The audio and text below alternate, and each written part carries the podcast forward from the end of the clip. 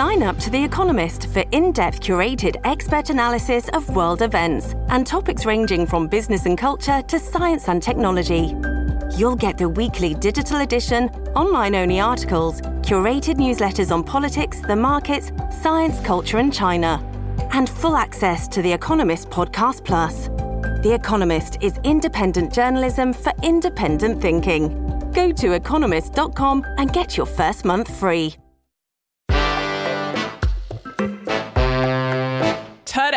On CityCast Madison. It's food o'clock, my friends. Like any good city, when lunchtime hits in Madison, you can find some top tier food carts from food traditions across the globe. But how do you become a food cart vendor? It's actually far from random and quite the affair. All carts downtown are judged on a long list of criteria, ranging from their food's freshness to the swagger of their cart.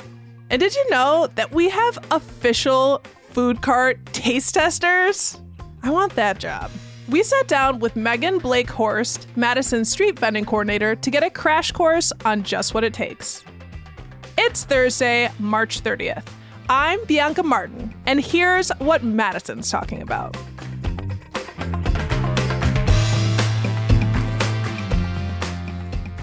Meghan, hello. Hello. Thanks so much for having me. Of course. So, let's say I want to open a food cart in Madison. Where do I start? Well, it's a little bit of a chicken and an egg when we get started. Um, you want to reach out to the street vending office at the City of Madison to determine where you can do business. And then at the same time, you do need to reach out to the health department to get all your um, licensing for your service base or your base kitchen, where you cook out of and store all your stuff. And then uh, for the mobile cart itself. So um, they'll get up to two to three licenses from the health department and one to two licenses from my office. It just kind of depends on the goals of the food cart operator. So is, is it a lot of paperwork then? yes, but starting any business is a lot of paperwork. It's it's Fair. sort of the deal with having to start a business. so, how much does it typically cost? That's going to vary again based on what the food cart is selling and where they want to sell. So, the health department looks at the risk, you know, and I say risk meaning like popcorn is less risky than sushi, you know, when we look at a foodborne illness perspective. And then, so that's going to vary on, um, the cost for your health department licenses, and they also look at annual gross sales. So when a new cart is starting, that's a little tricky, but um, they're really experts at helping you guide through that and what that first base amount would be. And then vending, it's going to depend on where you want to operate, and it's going to be anywhere between $250 to upwards of 2500 So it really just depends on your vending goals. First and foremost, the size of your food cart, because that's going to mm. determine where you're able to operate. So it sounds like I also couldn't just pick a random corner and set up. Well, you could. Yep, that's going to be the lighter, quicker, cheaper um, model. But outside of our downtown area, um, we have a lot of high density vending zones that you need additional licenses to operate. So citywide, if you're looking, you know, on the far west side or far east side, you can vend in lots of those areas by having all of your licensing and just pulling up and vending. Um, if you want to be downtown around the Capitol Square or in State Street Mall, you have a lot more process to go through. Got it. That makes sense. More competition, too, I suppose. Yeah, definitely. Speaking of competition, I understand there's a, a, jury system for deciding which carts can be on the Capitol Square and Library Mall. Why rank the carts? Well, that helps us determine placement and who gets to choose their site first. So, um, in order to vend in the mall concourse, that's the area that you referred to. So, the Capitol Square, all the way down State Street into what I call State Street Mall. Most of the world calls it Library Mall, um, and a block to two blocks off in each direction. That's our mall concourse. And it is the most highly regulated zone in the city. And you also have university property and state property sort of all rolled into that space. And so we have a high demand for that area. And in order to manage the demand, we have this food cart review that happens every fall.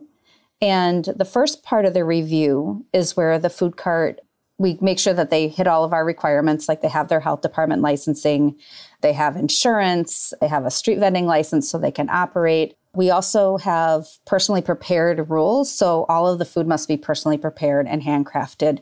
Um, it cannot be mass produced food. Uh, so we have to look at those. And then additionally, all the food vendors can only be 56 square feet or smaller to operate in that area because all of those vending spots are on the sidewalk or terrace. They are not in the roadway, like on a parking stall. Uh, so we have to make sure they fit all of those requirements first.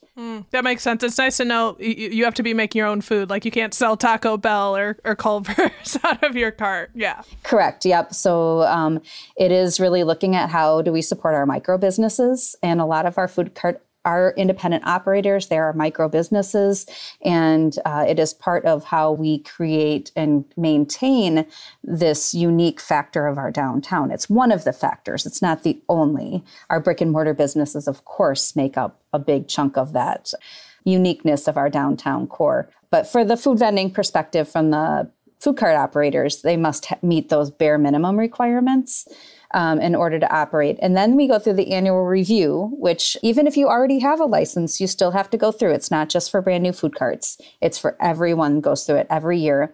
We want everyone to make sure they're keeping up to high standards, that they're maintaining all of their licensing, um, they're having good positive businesses out there. So we go through the review and then we add in, um, once we get all those scores, we have actually a group of about 30 volunteer reviewers that are community members at large that uh, do the review and provide us with those scores.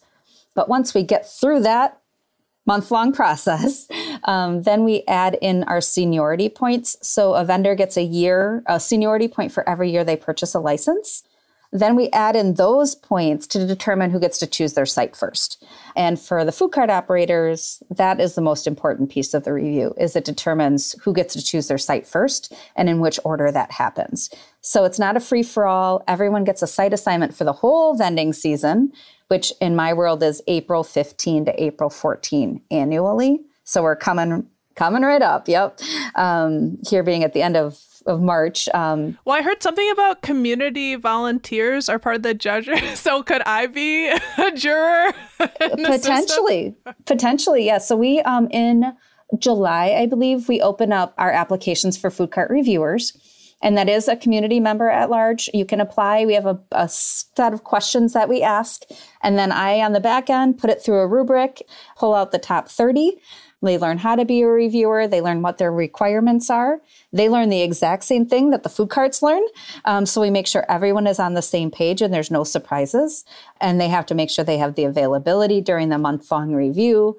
Um, and it is a lot harder than one might think. Eating from 30 to 50 food carts in a 30 day period is work because you have to be there when they're there, not just when it works for you. yeah, coordination sounds like a lot. Um, but also the idea of eating the different foods, food offerings is pretty exciting. And I looked at the the rubric for what you know the food carts go through, and it sounds like you know quality of food is certainly a part of it. Also the aesthetic. Can you talk a little bit about that? Like what are what are the food carts being judged on? Yeah, they're being judged on all of that, really the whole package, right? It's not just that their, you know, food is meeting all the health code. It's that it's also providing opportunities for our micro businesses that are from all parts of our world to be able to show their community and their connection and their culture through food and through their business. And so, um, you know, customer service is important, cleanliness is important, design, uh, we want our, them to be aesthetically pleasing and interesting, and that their menus are understandable, that people can look at them and know what they're getting. They know how much it costs. Um, you know, really the whole package.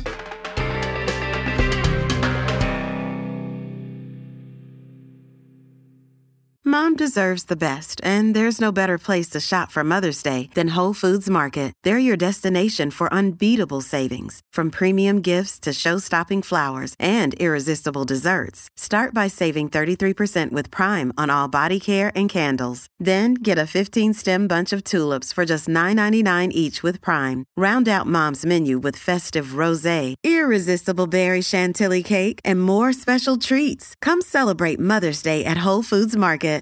This episode is brought to you by Shopify. Whether you're selling a little or a lot, Shopify helps you do your thing, however you cha-ching. From the launch your online shop stage all the way to the we just hit a million orders stage. No matter what stage you're in, Shopify's there to help you grow. Sign up for a $1 per month trial period at shopify.com slash special offer, all lowercase. That's shopify.com slash special offer. I'm getting excited for warm weather. and it's been a minute since there's been warm weather and, you know, a lot of the changes that the restaurant industry saw during the pandemic. How many food carts do we have in Madison? I think, well, we're in the process of licensing everyone right now, and I'm getting applications every day. Uh, but we're at about 65 uh, food carts throughout the city. About 35 of them are downtown. And then we have a couple over in our Southeast Campus vending area. And then we have a handful that only come out like on game days for game day vending. Um, we have a few that vend late night. We have only three that are in our late night vending area. Yeah, I was I was going to ask about the pandemic and any impacts that you have seen at least in the past couple years and maybe what you're already seeing. How has it changed the food cart scene? You know, in one way it didn't have an impact in the fact that they couldn't operate, but what they couldn't do is they couldn't get into their base kitchen and share it at the same time, you know, and their staffing disappeared. Staffing and supply chain have been continually two of the biggest challenges that I've seen food carts face. So they have a lot of opportunity. There's a lot of community that is really interested in having them. They don't have the bandwidth to be out you know, seven days a week, 24 hours a day. You know, they need a moment. They need to do their books. They need to, you know, see their family and and operate in other ways. So, and many of them don't just operate out of their food cart as their single revenue stream. Many food carts also have a restaurant, perhaps, and they've turned their attention to their brick and mortar and not their food vending anymore. So they've had to bring all of their staffing in house, or maybe they shifted to catering and that's taken off. And so we're seeing just a shift in that.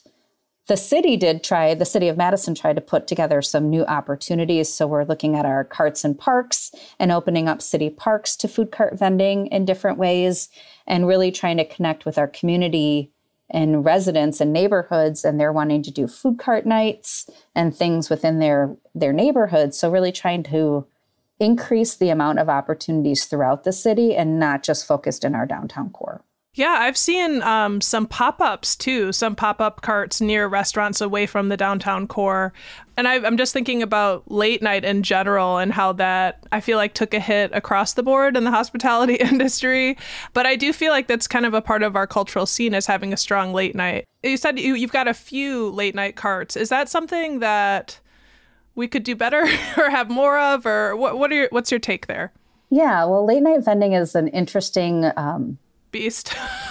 side of, it is an interesting side of vending absolutely what what i think of when you say late night vending what comes up in my head is what is our designated areas in the downtown core and that's thursday friday saturday from 9 p.m till 4 a.m that is what i see in late night vending and so downtown we have assigned spaces but I guess it's coming up on five years ago. Uh, the city put in a moratorium for numbers of late night vending licenses that can be issued and that we are to look ahead to revamping how late night vending is in downtown and where that vending location will be. I would be one of those late night people, maybe, perhaps. Yeah. Well, and that's important for us to know like, who is that demographic that we can reach out to to get input and feedback on and try to build a program that is going to benefit our community and the food carts. Um, and it's safe from like cars and other things that tend to be a different challenge at three o'clock in the morning than at two o'clock in the afternoon. So, absolutely. Why is there a moratorium?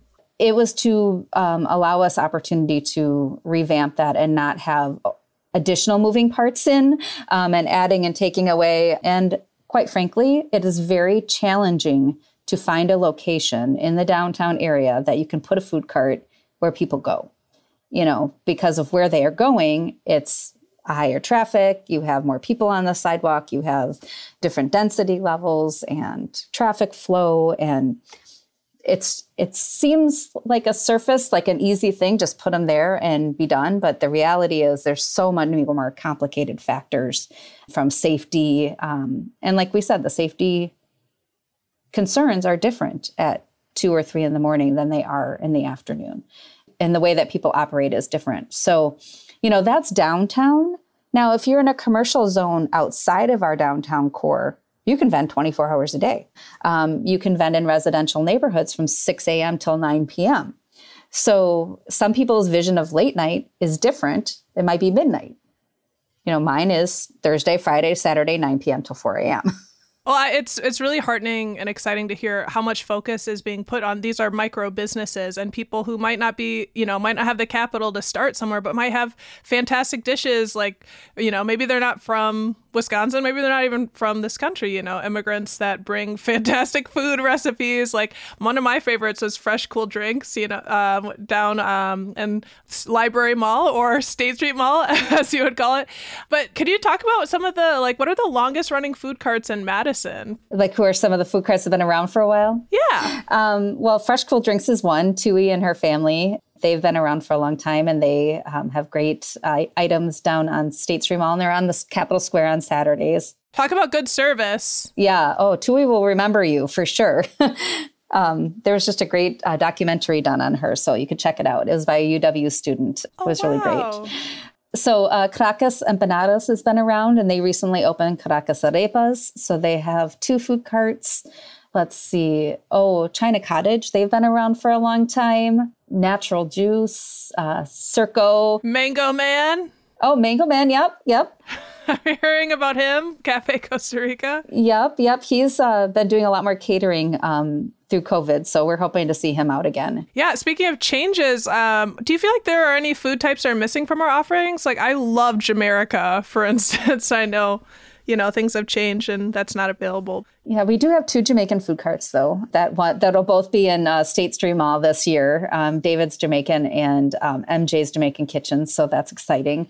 MJ's is relatively new on the scene, at least um, from a food cart perspective. David's has been around for on and off for a long time. So, um, what is missing? You know, I've started to see a lot more applications for breakfast food carts recently because I think breakfast has been a demographic that has been missed. And if you love a good egg and cheese sandwich, then you would love a good breakfast cart to come out. Absolutely. Um, it, it, also serves a different need, especially for events or neighborhood gatherings. Um, where they might be wanting to gather in the morning, or it might be a morning type event. So that's that's something that I haven't seen a lot of. Crepes you know, sort of that. I just had one this morning. ah, yum. Um, I've recently traveled to France, so that's something I guess maybe that's in my um, my mind's eye.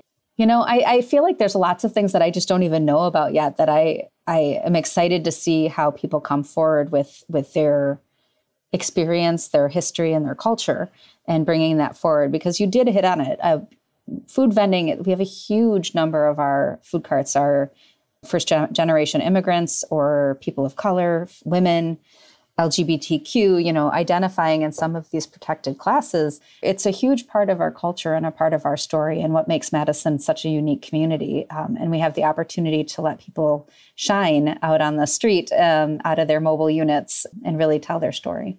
Well, Meghan, thank you so much for shepherding that process for all of us here in the city and taking the time to tell us about how it works. And if someone wants to get involved, they have some steps. You bet. And if you're a community member looking at how you can get a food cart in your area, don't hesitate to reach out as well. We do have a list that we share publicly when people are looking for different things, whether it's a wedding or catering um, or a neighborhood event. Wonderful. Thank you. Thank you.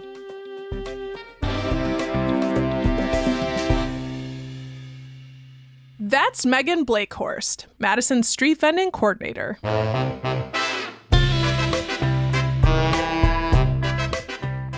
And here's what else Madison's talking about James Beard Award nominees. Three of the nominees for Best Chef in the Midwest are from Madison. Francesco Mangano of Osteria Papavero, and Itaru Nagano and Andrew Kroeger of Fairchild. Congrats, y'all, and chef's kiss. Plus, this Saturday, April 1st, the River Food Pantry is hosting a drive through curbside breakfast featuring none other than the Easter Bunny. Your whole family can get pancakes, eggs, meat, fruit, and drink, and obviously photos with Mr. Bunny, plus a goodie bag if you're a kid at the event. That's Saturday morning, and it's pay what you can. Volunteers are also needed if that's of interest. We'll throw a link in our show notes with more details. That's all for today here on CityCast Madison. I'm Bianca Martin. If you enjoyed the show, why not tell your favorite food cart to subscribe to our podcast? We'll be back tomorrow morning with more stories from around the city. Talk soon.